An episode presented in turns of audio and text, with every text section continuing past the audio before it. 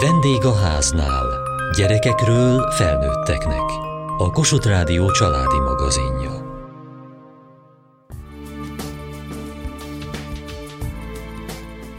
Én utálok várni. Annyira, hogy inkább elkések, mint sem várakozzak.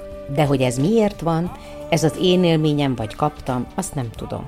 Vannak olyan érzéseink, szokásaink, amik nem a miénk, hanem transgenerációs örökség, mondja Moretti Magdolna, családterapeuta, pszichiáter.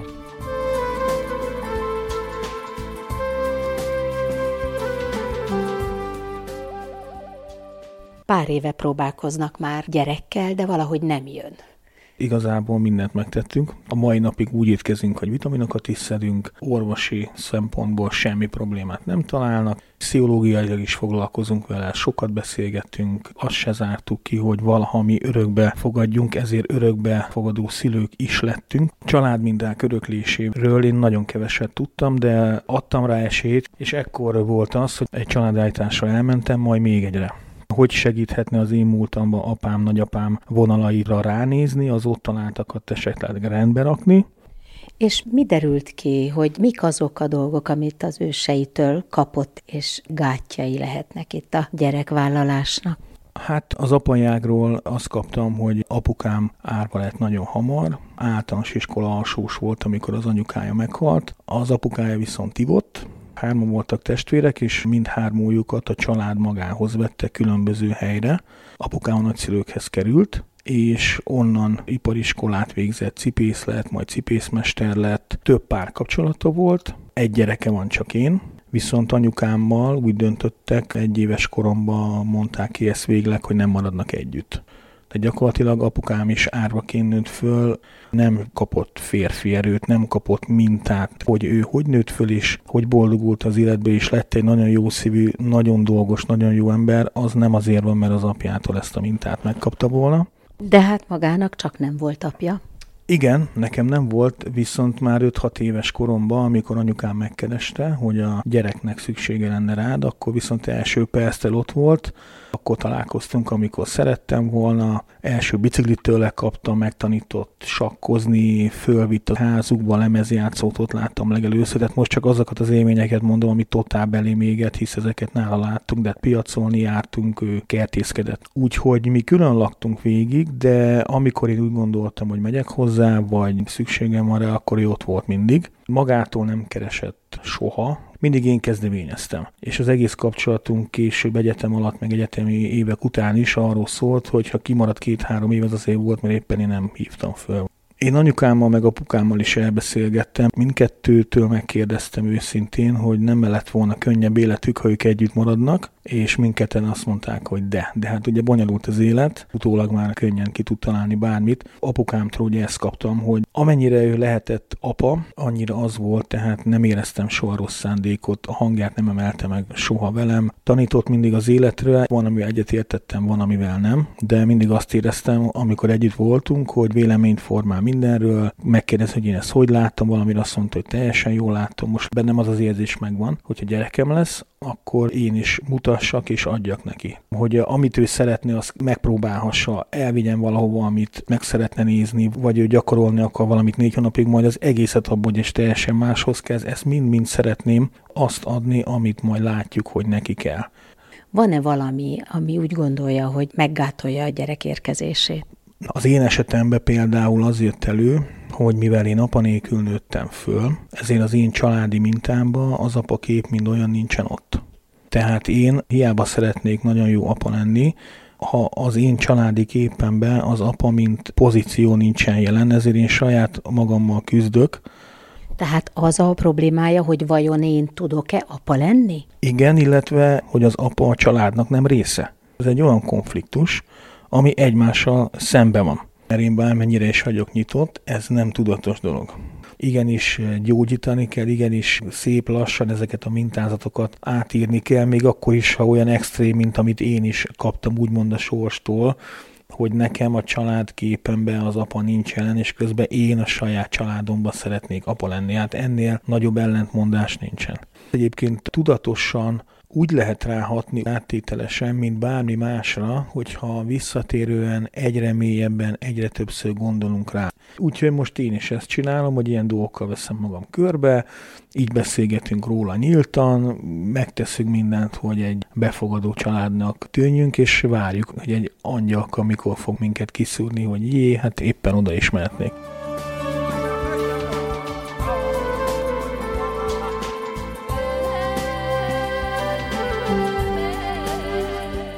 Moretti Magdolna, pszichiáter, családterapeuta, milyen problémák jelennek meg a párkapcsolatban, ami nem is annak a párnak a problémája, hanem valamelyik másik generációnak?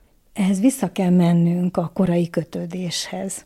Amikor felnövünk, akkor a szüleinkhez, nagyszüleinkhez, gondozóinkhoz van egy bizonyos kötődésünk, ami jó esetben stabil és biztonságos, de lehet, hogy egy szorongó, lehet, hogy egy elkerülő, vagy lehet, hogy nagyon-nagyon kaotikus. És ezt a fajta kötődési mintázatot, amit megtanulunk, ezt visszük magunkkal az életben. És amikor a párkapcsolatban ismét egy nagyon közeli személy van mellettünk, akkor ez a kötődési minta, ez sajnos újra tud éledni, tehát azokat a dolgokat, amiket kaptunk, legyen az akár traumatikus, vagy nagyon jó, vagy épp amit nem kaptunk meg, azok visszaköszönnek bizony a párkapcsolatunkban. Ez persze nem jelenti azt a törvényszerűséget, hogyha nem biztos a kötődésünk a szüleinkhez, akkor nem lesz biztos kötődésünk a párkapcsolatunkhoz sem, ugye? Nem törvényszerűen jelenti, mert elmehet valaki pszichológushoz, hogyha érzi, hogy kapcsolódási problémái vannak. Maga a szerelem, a párkapcsolat, vagy egy szoros barátság is gyógyító erővel tud bírni. Ezt úgy hívjuk, hogy szerzett biztos kötődése lehet valakinek. Tehát amit nem kaptam meg a szülőktől, megkaphatom egy másik fontos személytől. Tehát akkor egyrészt visszük azt magunkkal a párkapcsolatba, amit hoztunk a szüleinktől, de még más generációk is megjelenhetnek ebben a párkapcsolatban. Bizony, most eszembe jutott Márai Sándornak a Mária udvar, ugye, ahol sok-sok nő lakik együtt, és óhatatlanul adják tovább a lányoknak, meg az unokáknak azt az örökséget, hogy milyen is egy család, milyennek kell lenni egy nőnek, milyen a férfi. Ezeket úgy is hívjuk, hogy generációkon keresztül továbbadott üzenetek.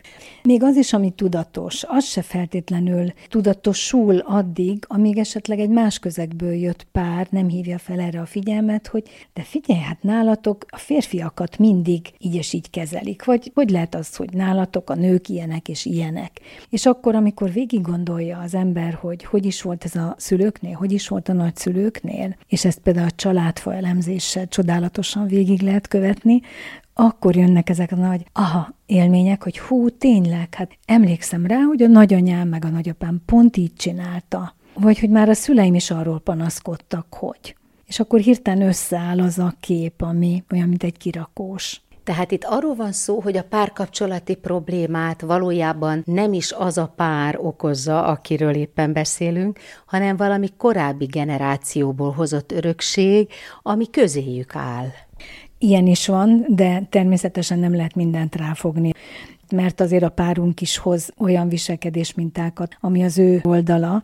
Mind a ketten hozunk egy csomagot, és ebből a csomagból kell majd egy harmadik fajta közös csomagot létrehozni, meg egy olyan fajta térképet, ahogyan mi fogunk majd élni, és mi fogjuk nevelni a gyerekeket. Néha nagyon nehéz ezen dolgozni, és nagyon nehéz ezt meghaladva vagy teljesen újat gyúrni. Mondok egy példát. Dolgoztam nem olyan rég egy olyan házaspárral, két gyerekük volt, kisfiú, kislány, ahol indokolatlanul agresszívnek és durvának érezte a feleség. Az egyébként békés férfit, és nem értette, hogy bizonyos események hatására mitől jön dübe. Olyan, mint hogyha megnyomna egy gombot valaki rajta. Aztán beszélgettem külön-külön is mind a két féllel, és mikor megjelent ez a férfi, hát egy gyökeresen más férfi lépett be a rendelőbe, mint ami ennek lefestette a párja. Elkezdtünk beszélgetni a saját apjáról, a saját apja apaságáról, a szülői szerepéről, és ott volt a válasz. Elmondta ez a férfi, hogy ő maga is érzi, hogy bizonyos helyzeteknél, eseményeknél annyira elveszti a kontrollt, és olyan indulatba jön, amikor a gyerekek ezt vagy azt csinálnak, hogy olyan, mintha ez nem ő lenne, mintha kibújna belőle szinte az ördög.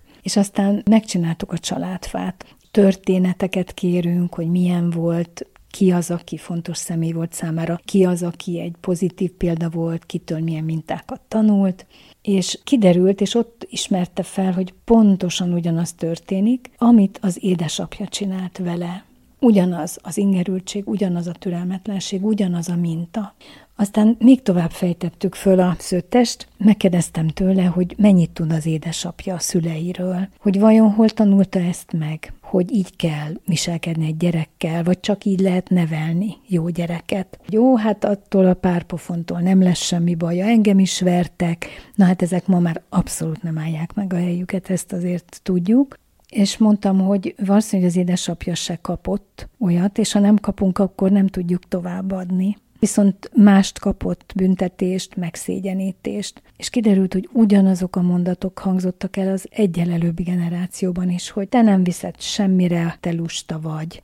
Nagyon-nagyon meghatódott, és könnyek között elevenítette fel azt az epizódot, amikor ugyanannyi éves volt, mint most az ő gyereke. Ezek egyébként nálunk kritikus pontok a családterápiában, amikor a gyerek akkora lesz olyan idős, amekkora ő volt akkor, amikor traumatizálódott, vagy amikor nehéz életszakaszban volt, és pontosan tudta, hogy mi történik. És ezt a sok-sok rosszat, ezt a negatív örökséget, ezt az önbizalom tipró negatív apai szavakat, ezeket fel tudtuk dolgozni traumafeldolgozással, EMDR terápiával, és amikor ezt feldolgoztuk, akkor teljesen megváltozott minden. És a feldolgozás után újra folytattuk a párterápiát, és abban a párterápiában a feleség azt mondta, hogy olyan, mintha egy új férjet kapott volna. Mert ez az ingerült férj, ez egyszer csak elmúlt.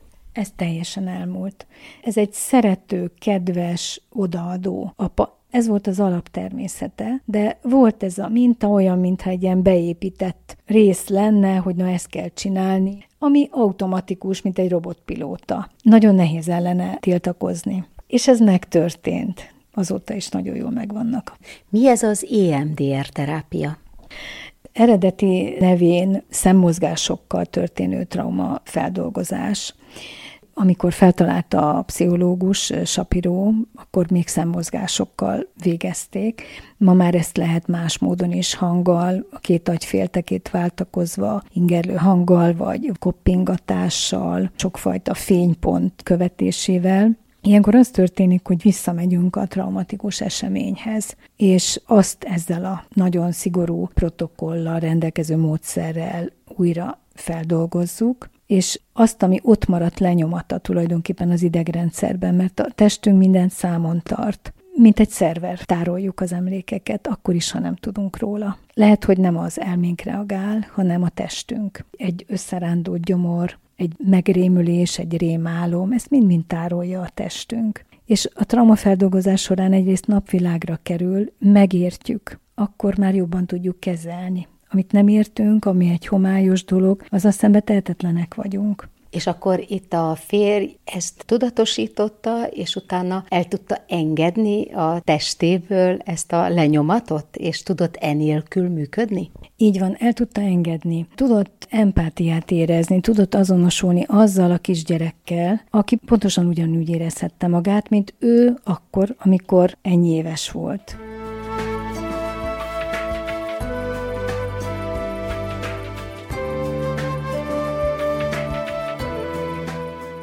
Maga nem ismerte a szüleit, gyermekotthonban volt két éves koráig, mégis kapott tőlük valamilyen örökséget? Mindenképpen. Édesanyámról keveset tudok, de amit tudtam róla, az inkább pejoratív volt. De azt mindenképpen tudom, hogy egy csomó mindenben meghatároznak. Van egy csomó olyan tulajdonságom, aminek nem tudom a forrását, de gondolom, hogy nem lehetséges, hogy bizonyos érdeklődési körök, vagy bizonyos kapcsolódási formák mögött ne állnának ott az őseim. Egészen addig, amíg tagadtam őket, mert ez volt a válaszom arra, hogy ők elutasítottak, és megszűnt, akkor, akkor éreztem, hogy mennyi erő jön tőlük hogy tudott elmúlni ez a düh?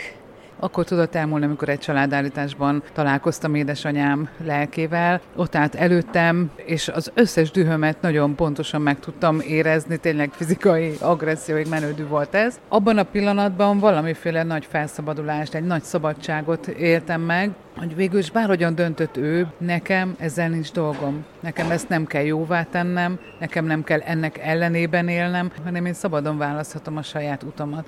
És ez a felszabadulás. Tehát mondjuk róla azt terjesztették, hogy ő prostituált volt, akkor nekem nagyon kellett vigyáznom arra, hogy nehogy olyan mozdulatokat tegyek, ami nőcés. Amikor őrá gondoltam, akkor arra gondoltam, hogy ő neki csak a szexualitás volt a fontos. Én nagyon igyekeztem azt inkább kizárni, és valami nagyon jó barátságba, vagy nagyon jó szeretetbe keveredni, ami nyilván a kapcsolataimnak egy nehéz oldalt adott. Nagyon igyekeztem az intellektus felé elmozdulni, fiús jegyeket vállalni, mert az kevésbé tűnt veszélyesnek, mint a női oldal, amivel egyébként jó dolgokat is tudtam kezdeni, hiszen ezek aztán inspiráltak a tanulásra, inspiráltak arra, hogy fejlődjek, de nem engedték, hogy betöltsem a lényemnek egy részét. Tehát ez a hiány volt a nehezebb, és hogy azt megértem, hogy ebből a hiányból is lehet valami jót csinálni.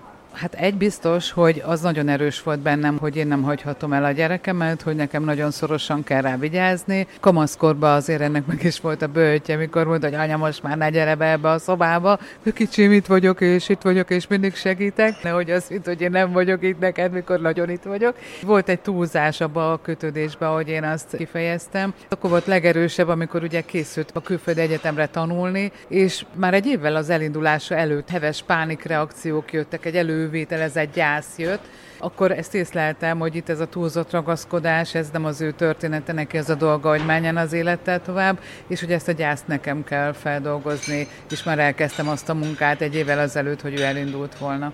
El tudta engedni? Igen.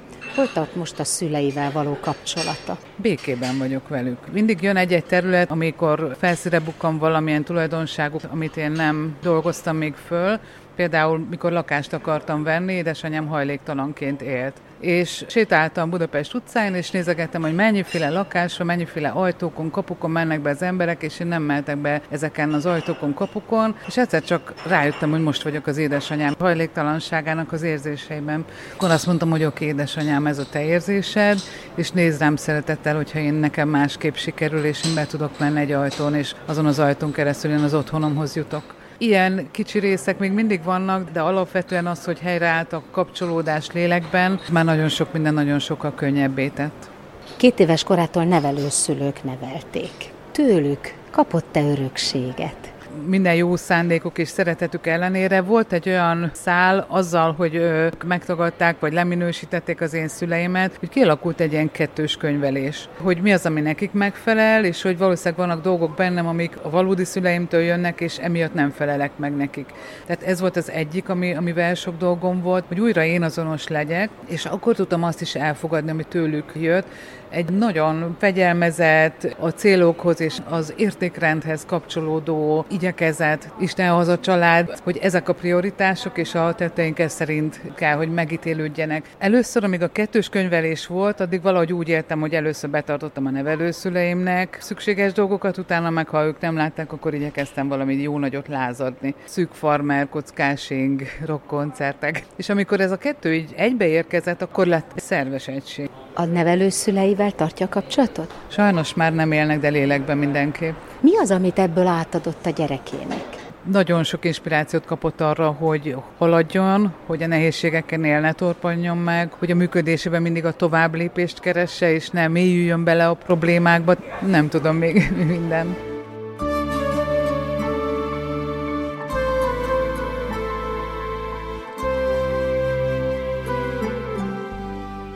Mi az, ami még a terápia során előjöhet?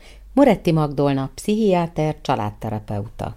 Minap dolgoztam párral, ahol az a minta jött elő például. A feleség említette, hogy ő azt az üzenetet kapta, hogy összeszorított foggal csinálni kell mindent. Ne kérj, úgyse kapsz, csináld meg magad, csak magadra számíthatsz. És elfelejtett megtanulni kérni, Segítséget kérni. Segítséget kérni, így van, de nem csak ezt, hanem a szükségleteket se lehetett kifejezni. Azt gondolta, hogy a másiknak kutya kötelessége kitalálni. Ez nagyon gyakran van a pároknál egyébként, hogy hát neki tudnia kéne, vagy látnia kellene, akár a szexuális életben is. Ha nem látja, nem szeret. Így van, pontosan így van. Ez is egy ilyen örökség, nem vagyok fontos neki. Ez a mondat is lehet egy transgenerációs sebnek a megjelenítése, hogy nem vagyok elég fontos. És amikor rádöbbent erre a hölgy, végigvitt a mintát, hogy tényleg ugyanilyen volt az anyám, ugyanilyen volt a nagymamám, csak hát most már a párok mások,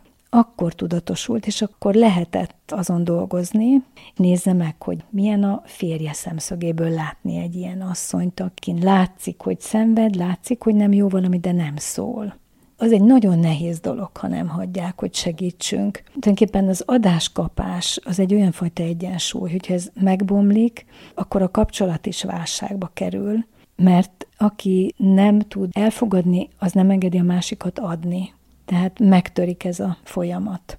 És a nem adás az egy visszautasítás is, ugye, ha nem fogadják el tőlünk, amit adnak. Vagy azért, mert nem szeretnek, vagy azért, mert nem vagyok elég jó, vagy amit adok, az nem elég jó ha annyit tud adni egy idős ember, hogy egy finom ebédet főz, az neki egy hatalmas nagy élmény, és erre nagyon sok fiatal úgy reagál, jaj, ne főzzél, majd elmegyünk étterembe, de hát az a húsleves, neki az az a nagy dolog, amit adni tud, vagy az a palacsinta. És ha az vissza van utasítva, akkor az ő személye van visszautasítva.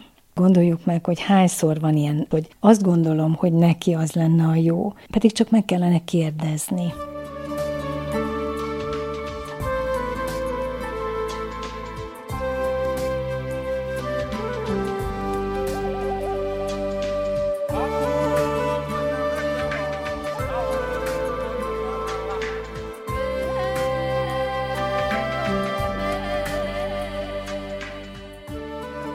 Kövessék műsorunkat podcaston, vagy keressék adásainkat a mediaclick.hu internetes oldalon.